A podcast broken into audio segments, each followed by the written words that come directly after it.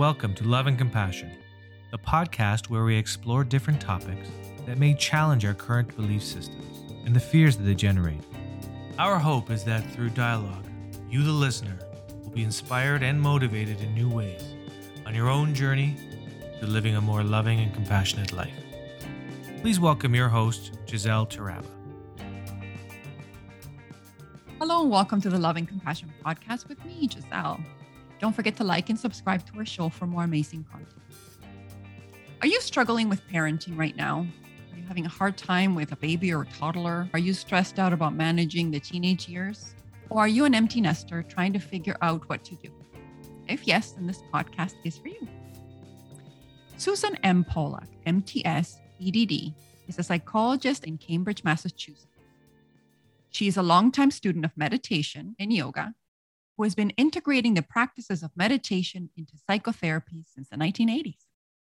Dr. Pollak is co founder and senior teacher at the Center for Mindfulness and Compassion at Harvard Medical School, Cambridge Health Alliance, and was president of the Institute for Meditation and Psychotherapy from 2010 to 2020. She is the co author of Sitting Together Essential Skills for Mindfulness Based Psychotherapy and the author of the new book, Self Compassion for Parents Nurture Your Child by Caring for Yourself. She writes the popular blog, The Art of Now, for Psychology Today, and is a frequent contributor to the 10% Happier app. Please join me in welcoming Susan M. Pollak. Hi, Susan. Hi, thank you so much for having me, and thanks to everyone who's listening. Thank you so, so much for being here. It's a real pleasure thank you for your book. I really, really loved it. I cried, I laughed. it was great because I think it, it offers a kind of a wide range of support throughout the journey. I was wondering what got you interested in compassion in parenting.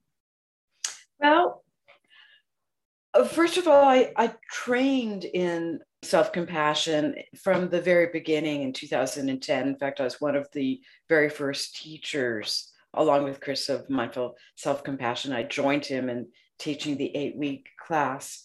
And I have two kids. And as every parent knows, it is not easy. And it's not easy for anyone. In fact, Freud called parenting one of the three impossible professions.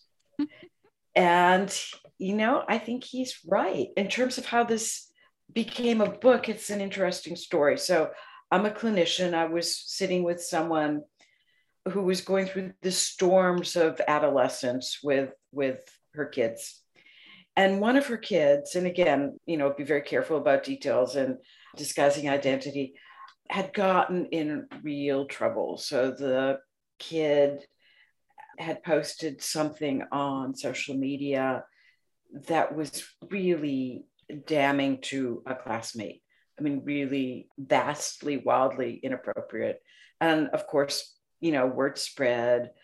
And this kid got thrown out of school because it was such a violation. I'm sure so many of your listeners have had similar situations where a kid has been bullied online or smeared in, in some way online. So this kid was expelled, and my client felt so shamed. She felt like she'd been a horrible mother. How could her child do this? This wasn't how she raised her child, what she'd done wrong. So it was just like a hurricane of shame and blame and self loathing so we sort of sat down and we talked about adolescence because I was actually someone who taught adolescent development when, you know, when I was doing more academic work. And we just went through how the adolescent brain is really under construction. And I was able to draw on the research of adolescence and share stories about how challenging my my own kids had been during that time and other stories and at the end, she said, This was really helpful. Have you thought about writing a book? And I thought, Oh, that's a good idea. But it was for her one of those, we're going back to the children's literature here. It was initially one of the worst days of her life because there was such shame and guilt. And I thought, well, you know, if I could help relieve some of the shame and some of the guilt and some of the self loathing that all parents seem to have, I feel like I would have, you know, do something useful. So that that was what launched it. Thank you for sharing that. I also wanted to share that as a parent of a teenager, I appreciated the line in the book that said, sometimes a neutral comment by the parent can be seen as criticism by the child. And I thought, oh, okay. that explains a few things. exactly. And, you know, so much of this work comes from personal experience because I remember reading the research on that. And I thought, oh, mm-hmm. that makes perfect sense. I'll say something to my daughter or my son that I think is supportive, and they'll blow up. And it's like, wait a minute, what happened here? If you look at the words, you know, they're relatively neutral and supportive. You know, why did I get such an extreme reaction? Yeah, I definitely so, get eye rolls when I say compassion. oh, of course, of course. I think all parents do because it's sort of become a buzzword. Yeah. But, you know, let those eye rolls be again because the research shows that when parents model compassion for kids the kids actually do much better you know the, the kids are more resilient they incorporate compassion in their lives so just because they roll their eyes at us doesn't mean that they're not taking it in agreed Thank you. And thank you also for mentioning the issue of shame. I know that when I was a new parent, I experienced a lot of shame because I had issues breastfeeding. And I found that I would get really angry at myself and say, women are supposed to be able to do this. Why am I struggling so much? And I was uh, wondering if you could share a little bit about some of the most common challenges that new parents have. I know shame is one of them and guilt, such as myself, but what are the other common challenges that they have in being compassionate to themselves while parenting? This is actually great timing for this question because my son and daughter in law had a baby recently. Oh, congrats. So thanks. So I get to see it all over again. I get to see their stress, their exhaustion, their crankiness. And, you know, especially in COVID, where, you know, people have not had the support of families, just how impossible it is to be doing this alone. So it used to be that we would have, you know, a village to support us. And we'd have friends who would bring food and parents who'd come and grandparents who'd come. And what's what's happened for so many of us in the past year, year and a half, is we've been parenting alone and without a safety net. So something's bound to go wrong. I mean, something is bound to go south. Either it will be a difficult delivery, or your milk won't come in, or your kid will get sick. I mean, as Roseanne Roseannadanna said on Saturday Night Live, there's always something, you know? And I think with parenting, it's always something. And especially when you're a new parent, you're not skilled. And I remember my daughter was really colicky. Luckily, she was my second child because I know that if she were my first, I would have thought, I'm no good at this. I'm a terrible parent. What am I doing wrong? You know, why is she crying constantly? Until finally I took her for her pediatrician's visit when she was eight or 10 weeks. And the pediatrician said, Can your husband take her out? This crying's getting to me. And I thought, I thought, whoa, okay. If the pediatrician is saying oh she can tolerate the crying, you know, wow. it's intense. So it made me feel like, okay, this is hard for everyone. And I think that is one of the take homes I'd love to give new parents. Like everyone has a hard time. But because of Instagram and Facebook and all our social media sites, everyone looks great. So your your hair is done, you know, you have concealer on under your eyes, you look like you've slept, and somehow you get the rare moment where everyone's smiling. And you think, oh, other people aren't having trouble sleeping, other people aren't having trouble nursing. When the truth is, yeah, they're just hiding it well. Absolutely. that is so true. I was always in awe of people that made those amazing lunches. Have you ever seen those like super oh. like amazing? And I like my husband and I always struggled to make lunches. I'm like, ah, oh, sandwiches again. and so I felt bad. I'm like, kids, oh, where am I failing as a parent and not doing these amazing, intricate lunches? right. You know, as if you have nothing else to do, as if you've slept, as if your, you know, child isn't screaming. There's a saying from AA that I find really helpful, which is don't judge your insides by other people's outsides. And what we mm. see on social media is other people's outsides. So I like to say to my clients, don't believe that it's airbrushed. I mean, it's not literally airbrushed, but it's sort of like, you know, the rare, the rare moment. People take like 50 pictures to get to that one good one. So it's like how not to beat yourself up. And that's really where self compassion comes in because we've been raised, no matter where you grew up, I think, to be hard on ourselves. And some people, when they hear self compassion, I mean, like, like your daughter, they'll roll their eyes. And there's a story I like about Kristin Neff, who with Chris Germer was one of the people who really developed the self compassion program. And it was a number of years ago. The New York Times had just written an article about self compassion and how what it was about and how useful it was. And she was so excited, like, oh, great, I've made the New York Times. And then she made the mistake of looking at the comments. And one of the comments said, just what we need a nation of wimps. And she thought, oh, and that, I mean, self compassion or compassion has really bad PR. So people think it means being indulgent.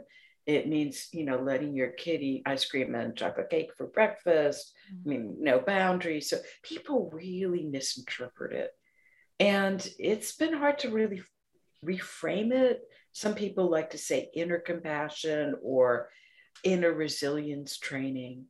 So uh, my feeling is if the word grates, find something else. I mean, just saying, being kind to myself after a no good, horrible, awful day. You know, whatever language works. Agreed. It, it's so interesting. You know, one of the things that you talk about is reflecting on our parents' history and how when we were kids and so on. And when I reflect on my grandparents and my parents' upbringing, and even myself, there wasn't a lot of nurturance. There was a lot of expectation. I was a really weepy kid. Like I would always cry. That would be like my default. It was always seen as a weakness. You're not strong enough. And so I always kind of admired people that was stoic, right? Because I, to be honest, I could never hide my my emotions. I was just out there. Like my face would always show it. And it's so funny how we've had to pivot back and say, oh no, those things that I disliked about myself were things that were good. My ability to kind of cry about it and soothe mm-hmm. myself uh, were things that actually we should be doing more of. But I think when you were raised in that kind of environment where you were told to toughen up, it seems like a huge chasm between what you were taught and what we're saying is okay now, right? Exactly. And that's how our parents were raised. So they were taught, like, don't cry, stiff upper lip, you know, that's not okay. You cry, people aren't, you're too sensitive. I mean, you would basically be criticized for in tune, compassionate, empathic behavior. And I remember my dad, who was actually a very kind man, would say, Why do you have a sad face? Or, you know, wipe that sad look off your face. Like you couldn't feel what you were feeling that was one of the things I had to deal with as a parent. I, I didn't want my children to cry and get upset. But as I kind of underwent my own self love and self compassion journey, that we cry for a reason. Crying is a good cleansing. And so just to, instead of asking them, oh, don't cry, let's find ways to stop you from crying, just to sit with them and be with them when they cry, you know, like things happen that make us upset and sad. It's okay to be with our sadness. Yeah, exactly. Or rather than some sort of inquiry like, okay, what's what's happening? What are you feeling? What do you need? And modeling that sort of behavior is great because it makes a child emotionally literate. Because so many kids will have feelings and they don't know what it is. And traditionally, we're told that when kids have feelings and they don't know how to label it, they will somaticize. So our child may say, Oh, mommy, my tummy hurts. You know, I can't go to school or I feel sick, rather than someone's bullying me or someone's taunting me or math is hard or the teacher's mean or, you know, I'm scared. So we feel it. And Dan Siegel has a, a line I really love, which is if you can feel it, you can heal it. I had a friend who um, he's a pediatrician and uh, we because I used to work in a children's aid society where there's a lot of kids, children with trauma, and he would always say to me that kids with trauma, school is a hard day at at work for them to go to school and to like that's a bad day at work, right? Yeah. Because their their brains are hyper vigilant and then you're you know they're stressed out over what they need to you know to do at school and perform at school and issues of concentration and so that really spoke to me yeah, i was hoping that we could go back to your comment about covid and, and you know how it has kind of increased the loneliness that pa- parents feel especially new parents I was wondering uh, what you might suggest to people that are in that situation right now. I mean, as things are slowly opening up, but there's the new wave coming up.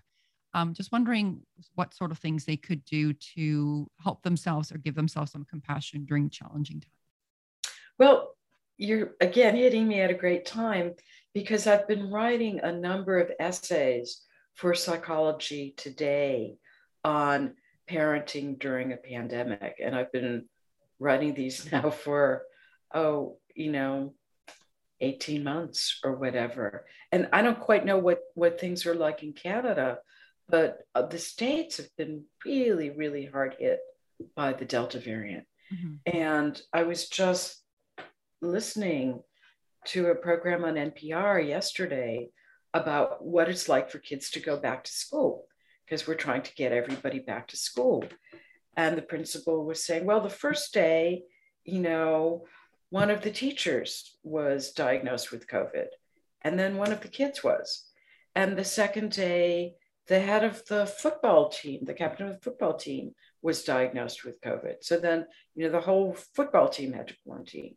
And then the third day, the president of the student council, the class president, was diagnosed with COVID. So then you know, no one in the student council could meet.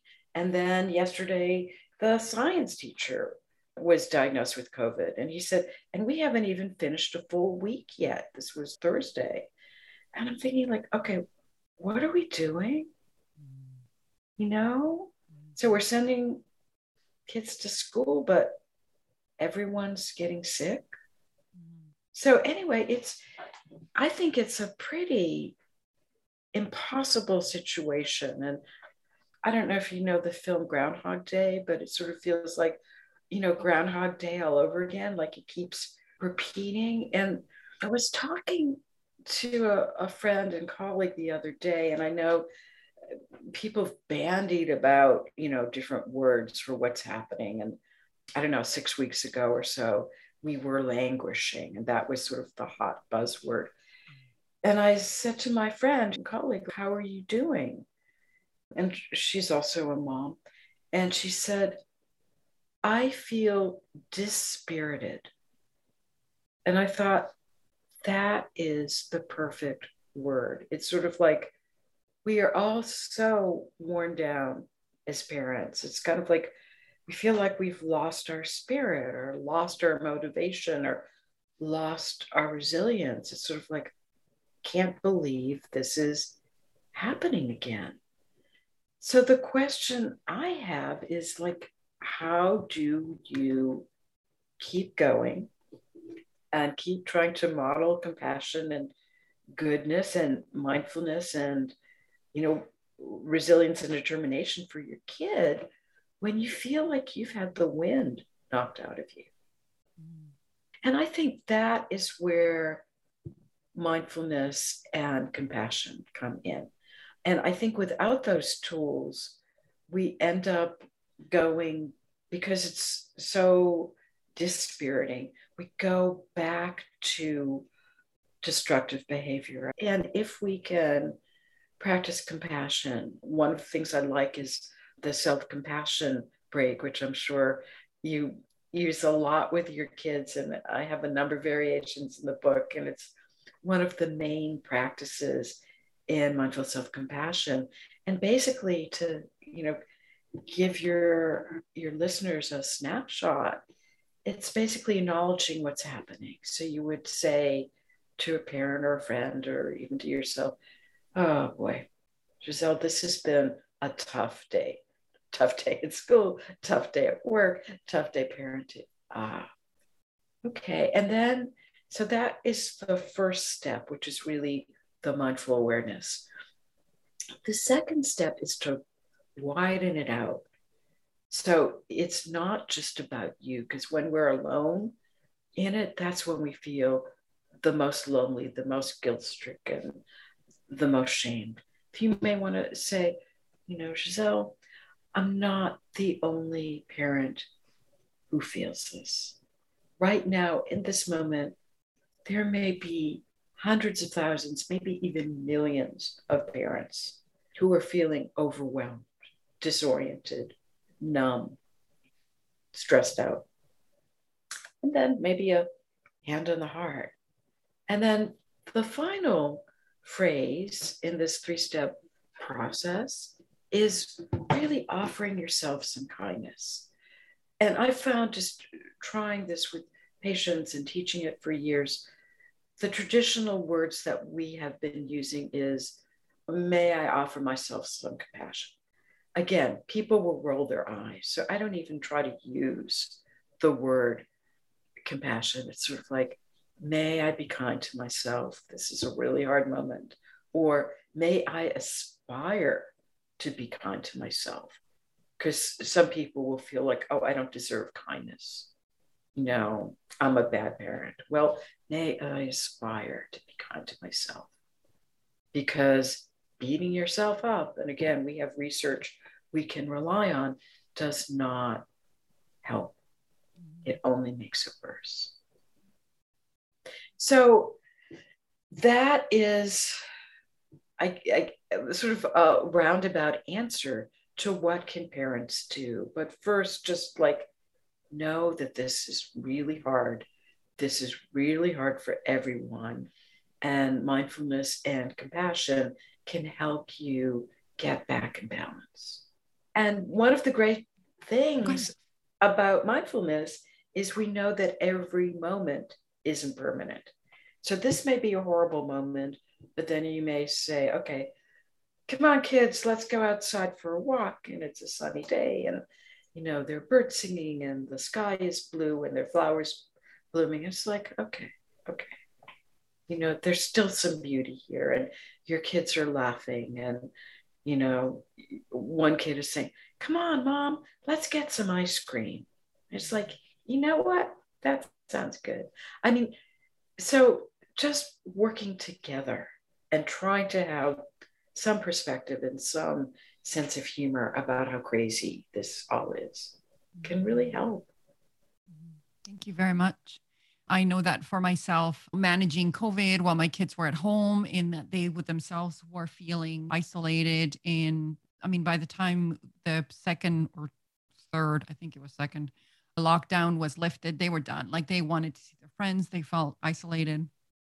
I know that for myself, the practice of compassion in mindfulness was really kind of life saving in the sense that I really needed to to help myself through and focus on where I had power. I use the practice of equanimity in the sense of like, you know what, these things happen, you know, uh, suffering occurs, allowing things to be, and then focusing on my point of power, which is okay, what is my point of power and how can I see the opportunity in this situation and, and what, what things can I control? And so through being putting my own oxygen mask on first as a parent and being loving and nurturing to myself through this process and understanding we're all doing the best we can. I mean, to be honest, these school leaders don't know, the government doesn't know. I remember when I was in leadership and we were managing COVID at my old agency, we were flying by the seat of our pants. we were just like, what are we doing today? Oh, okay. You know, like at, at one o'clock, we decided we were going to do this by the afternoon that we had different direction from the government of Canada. And by the later in the day, everything had changed. And so I found that the more I was able to kind of put my own oxygen mask on first, the more I was able to help my kids through that journey. And I would say we, we got through it. Um, yeah. And let me just really support you on that. I have found equanimity to be enormously helpful. And on my website, there are audios, there are audios on equanimity that people can listen to. The other thing that I have found to be really helpful for parents is practicing some appreciation. In fact, my most recent Psychology Today post is on appreciating yourself as a parent. And it goes back to an issue that you just flagged a few minutes ago, which is we were never taught, most of us weren't, to really appreciate ourselves. We were taught criticism. So it can be really radical to appreciate, gee, you know, you made a great lunch today, or the way you responded to your child who was crying was really skillful. And think about the things that you like about yourself and that your friends value about you. That can help shift it as well. Mm. Yeah, it's great to mention gratitude because I find what you appreciate appreciates. and that the more that you appreciate and, and find something, even a small thing, you know, my I have a friend who had gone through a car accident and was able on her journey of self-compassion, self-love to get herself back to walking again. Mm. And she talked about how, you know, even just being appreciated for being alive, being able to breathe, to have mobility, or to thank yourself for your hair and your eyes and everything. Even the, just the small things can do a lot to shift you, you know, in a very yeah. quick um, way. Yeah, and exactly. And if some of your listeners are thinking, "Oh, you know, this is woo woo," you know, this is narcissistic or whatever, the way the gratitude and appreciation practices are done is that you look at where you got these good qualities. So, no good quality has arisen by itself. You were taught these skills by parents, by grandparents, by friends, by teachers, and by remembering those who have helped you, we feel less alone and more connected. Mm. Oh, beautiful. I wanted to go back to mindfulness because I know that, you know, I, am an avid meditator, you know, practice mindfulness as well for a very long time. But at times I find with my teenagers that when we kind of get into this dialogue and there's friction, sometimes I will react rather than respond. Like there's not like enough space between my response and and I find that the more I react, the more that they react. So what practice can we do to actually introduce a greater pause when we're engaging in dialogue with our children so that we can respond with kindness and compassion rather than with just reaction and just harshness? Yeah. Well, you know, there are a bunch of practices that help. I like pausing, I like the self compassion break. The other thing I like to do is sort of seeing with kind eyes. And I'm actually going to teach a practice that's not in the book because I just learned it recently. Great. So, and it's something that shifts your perspective almost immediately. So let's let's do this together. And oh. one of the things I learned as I started teaching this material is to try to keep the practices super short. Do things you can do in the middle of a fight you know, when you and your kids are at it, or, you know, they're taunting you, or you feel like you're going to hit the ceiling. And the way I came about this is I was giving a talk, and one mom came up to me and she said, Look, Susan, giving practices that are three to five minutes long, you know, is great. But I have three kids. I can't close my eyes and I can't sit down. If I do that, someone is going to kill somebody else. This doesn't work for me. And that was like, yeah, you're right. You're right. Challenge so, accepted.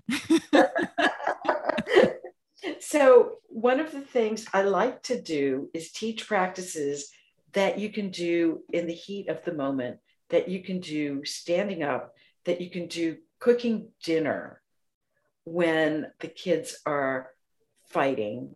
And you know, if they, you know, their blood sugar is probably low, if they eat, they'll they'll be much better in a few minutes. Okay, so let me just make this into two parts. One is I'm going to sort of do sort of a, a mantra and then something else that's easy. One is just, and let's do this together. Just feel your feet on the floor. Feel the sensations of your feet on the floor.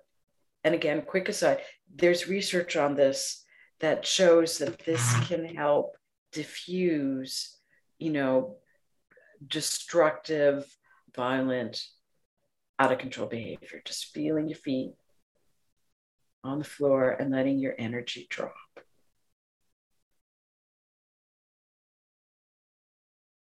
And then you can just say, This moment will pass.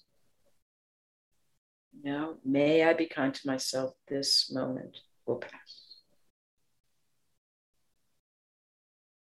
Just take a deep breath, perhaps put a hand on your heart or a hand on your heart and belly. And then you can say to your kids, I like this when, you know, I've lost it, or as I used to joke with my kids, I've hit the ceiling. You can just say, All right, that was a difficult moment. I hit the ceiling. Let's come back to this moment. That was then. This is now.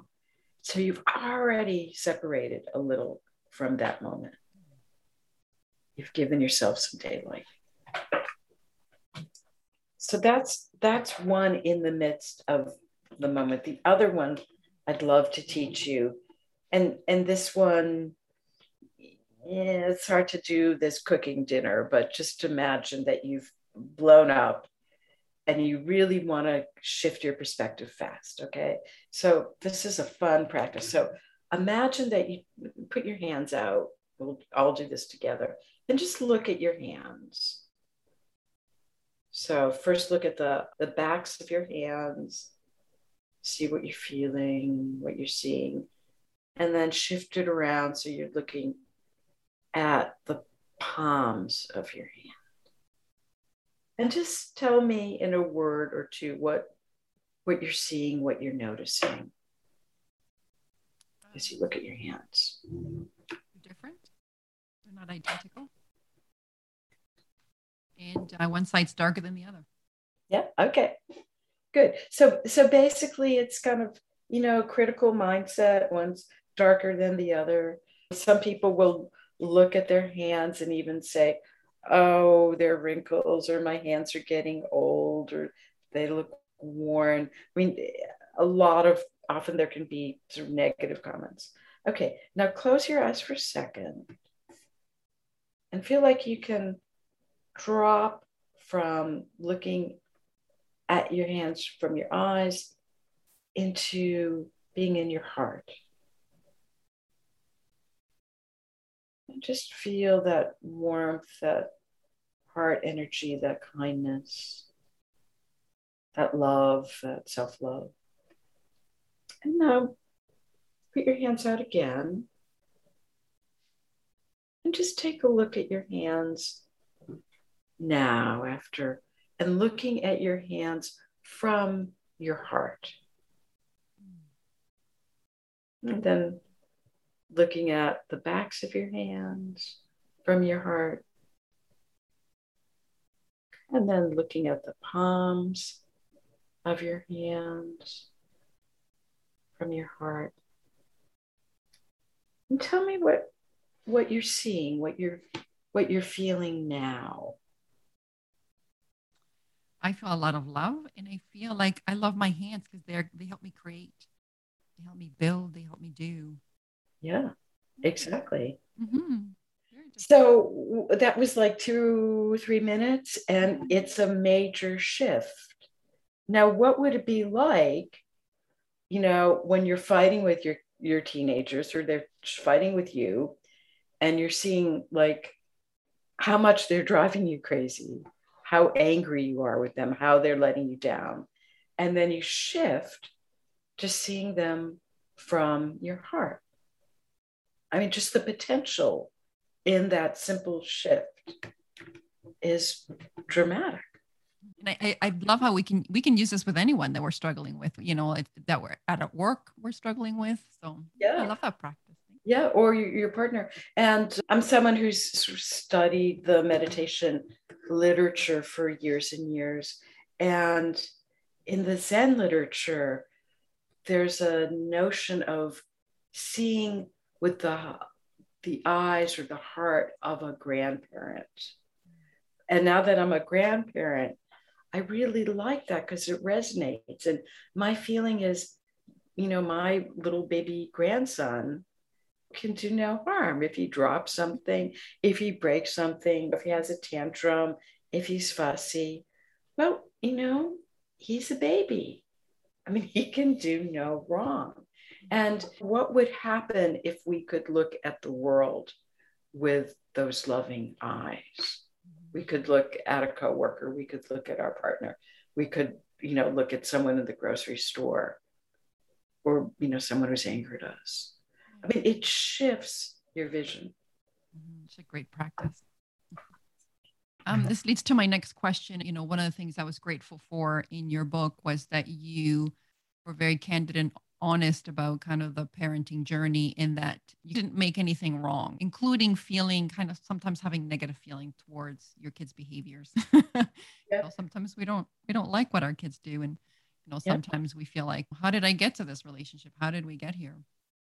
And I know for me, a big trigger is for me my kids fighting with each other and yeah. respectful. But I know that when I listen to them, they say, well, that's how siblings interact. So what can we do as parents to help with our expectations and at the same time be able to kind of listen to them in their perspectives? Well, I love this question because I grew up with a, a dad who I think he probably had a selective memory, but there were five of them. And he claimed that they always got along and they never fought. You know, I don't believe that. So when my brother and I were fighting, and you know, there was a period when we were fighting like cats and dogs. And just to give everybody the big picture, now that we're older, we're actually very good friends. And, you know, we've both gotten nicer and smarter. Anyway, we would fight like cats and dogs. And my father would get so upset. I mean, it would almost make him sick that we were fighting. And it's like, you know, we're just fighting, dad. For him, it was like the end of the world. So the first step is sort of looking at, well, what baggage might you be carrying? You want your kids to be close. You know, they're teens, they're fighting right now. But one of the questions you could ask yourself is just because they're fighting at teens, does this mean they won't be close? No. You know, so what what baggage am I bringing to this? What assumptions am I bringing to this? In the moment, they're arguing. It doesn't mean anything. And I'm someone who is trained in internal family systems, which I think is a wonderful form of, of therapy. And one of the maxims of internal family systems is all parts are welcome. So, yeah, okay.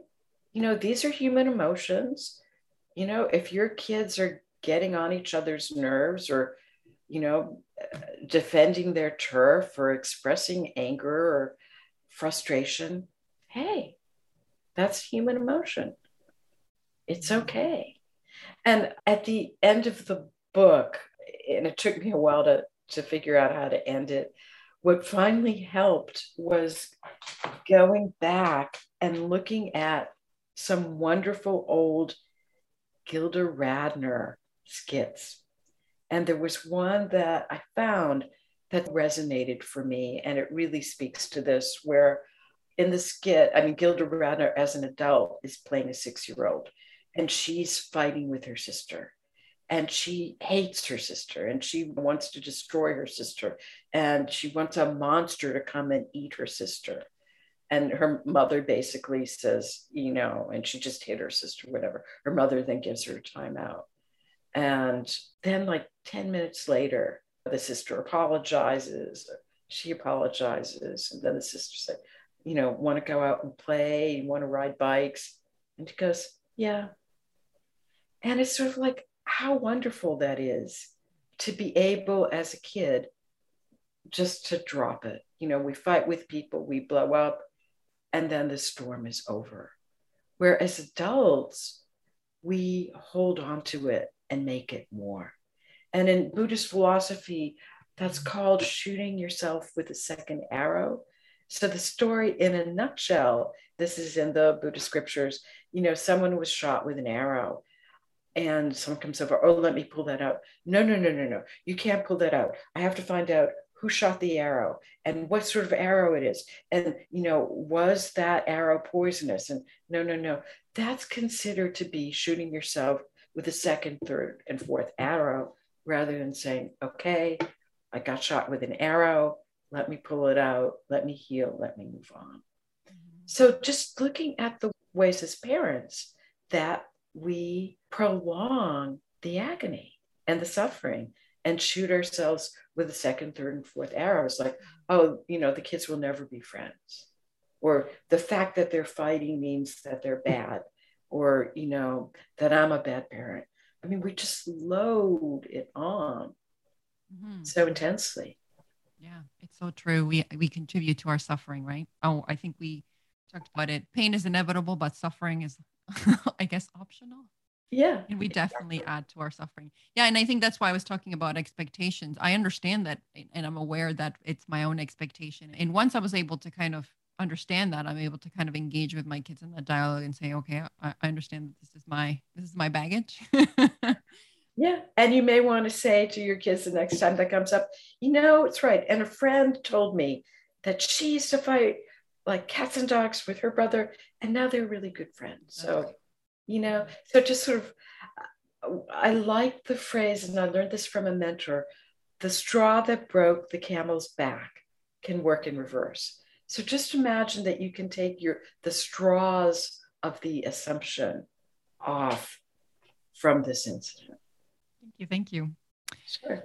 I was wondering if we could talk a little bit about some of the issues you raised in your book, like mean girls and body issues, because I know that this is definitely something that young people face. I'm just wondering what things parents can do to help their children have greater compassion for themselves, you know, maybe using the word compassion. Yeah, no, it's so hard and it's gotten so much worse now mm. with social media, you know, because kids will bully others. And it's not just in our country. I was speaking to a colleague in Spain and she was saying that the body shaming is even worse, that you're supposed to be skinny and you're supposed to be beautiful. And my daughter's in her 20s now, and she was telling me kids her age are getting Botox. I know, and fillers. And it's like, really? In your 20s, you need Botox? And a friend of hers said, oh, you know, gee, I really like the lip filler you have. And she hadn't done anything. I mean, but they're assuming that, you know, everyone's spending money for fillers and cosmetic surgery. So it is a crazy culture. There's enormous pressure. And how do we deal with that? I think it's shifting a little bit, hopefully, in that when you look at Madison Avenue ads, you will see women in swimsuits who, you know, have some extra weight. You know, so there's there's a new trend in body positivity, but that doesn't mean that it's filtered down to high school. And girls can be unbelievably mean. So the question is what can you do as a parent to help your child be resilient and not be as focused on what their body looks like? And I have a number of examples and exercises in the book where you don't focus as much on what your body looks like. Mm, yeah. But you know that is a process. But how how can you really be there for your child when? And I've heard these stories over and over. You know, the kid is sitting down at lunch, and some mean girls are there, and they go, "Oh, it smells here," and get up and leave I mean, those words and that treatment are hard to get rid of. Mm-hmm. So my my feeling is you especially really need to be there and have a relationship with your child around body images and mean girls and really focus on the varieties of bodies that are okay and on being strong and competent, not being skinny. And again, most of the bodies that your daughter may see on social media or in magazines have been airbrushed, and that's not real. And in real life, people don't look like that mm-hmm. Yeah. it's amazing the damage that's been done by the media and these pictures in terms of doctored and people with surgery and so on. Yeah. What what no one tells a teenager is just because you're skinny doesn't mean you're going to be happy. Yeah. And I think teenage girls tend to think that if they're beautiful, if they're skinny, if they look like a model, they're going to live happily ever after. And that's not true. Yeah, so, so true. And leads to my next question because, from our perspective as parents, one of the things that we've been teaching our children are things that we wish we had been taught when we were young, which is to love ourselves, accepting ourselves exactly as we are, and understanding that we are enough uh, and that we're worthy. We don't have to earn love. Because, from our perspective, people that are truly empowered, truly that understand that they're enough and love themselves, don't need to disempower people, don't need to have these power over competitions so that they can feel better about themselves. And in fact, I did do a, a podcast on bullying, which is going to be coming out. And some of the stories that are shared by people that have actually bullied people are that is people that because they're insecure, they're bully other people so that they can feel better. But if we can teach children to love and accept themselves unconditionally, I think that we could have a much better world. But I'm wondering why we don't do this in schools. It doesn't seem like this is, I mean, obviously each of us have to do it at home, but it'd be great if we could have something like this in schools where, you know, they can reinforce uh, the messaging that, you know, beauty comes in all different sizes and shapes and, you know, diversity is what makes it beautiful, right? Yeah. Well, I guess so much depends where you're in school or where your kids in school, but hopefully schools are changing mm. and values are changing. We've come to the end of the podcast. And if there was anything that you wanted to share with the audience about what you're working on, obviously you want them to check out the book, which is awesome. Self Compassion for Parents as well as your website. Is there anything you want to share with the audience? well, I've been doing a lot of writing, not books right now, but more essays. And a lot of that is on Psychology Today. And I've been doing a lot for the 10% Happier app and newsletter. So people don't have to buy the app. I know there's a charge for the app, but the, the newsletter is free. And in fact, I have an article that's coming out in a few days.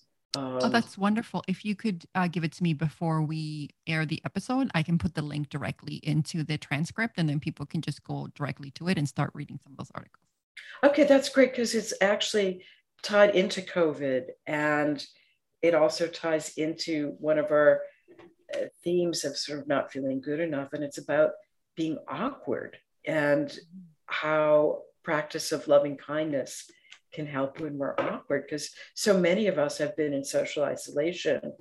It's led to psychological distancing.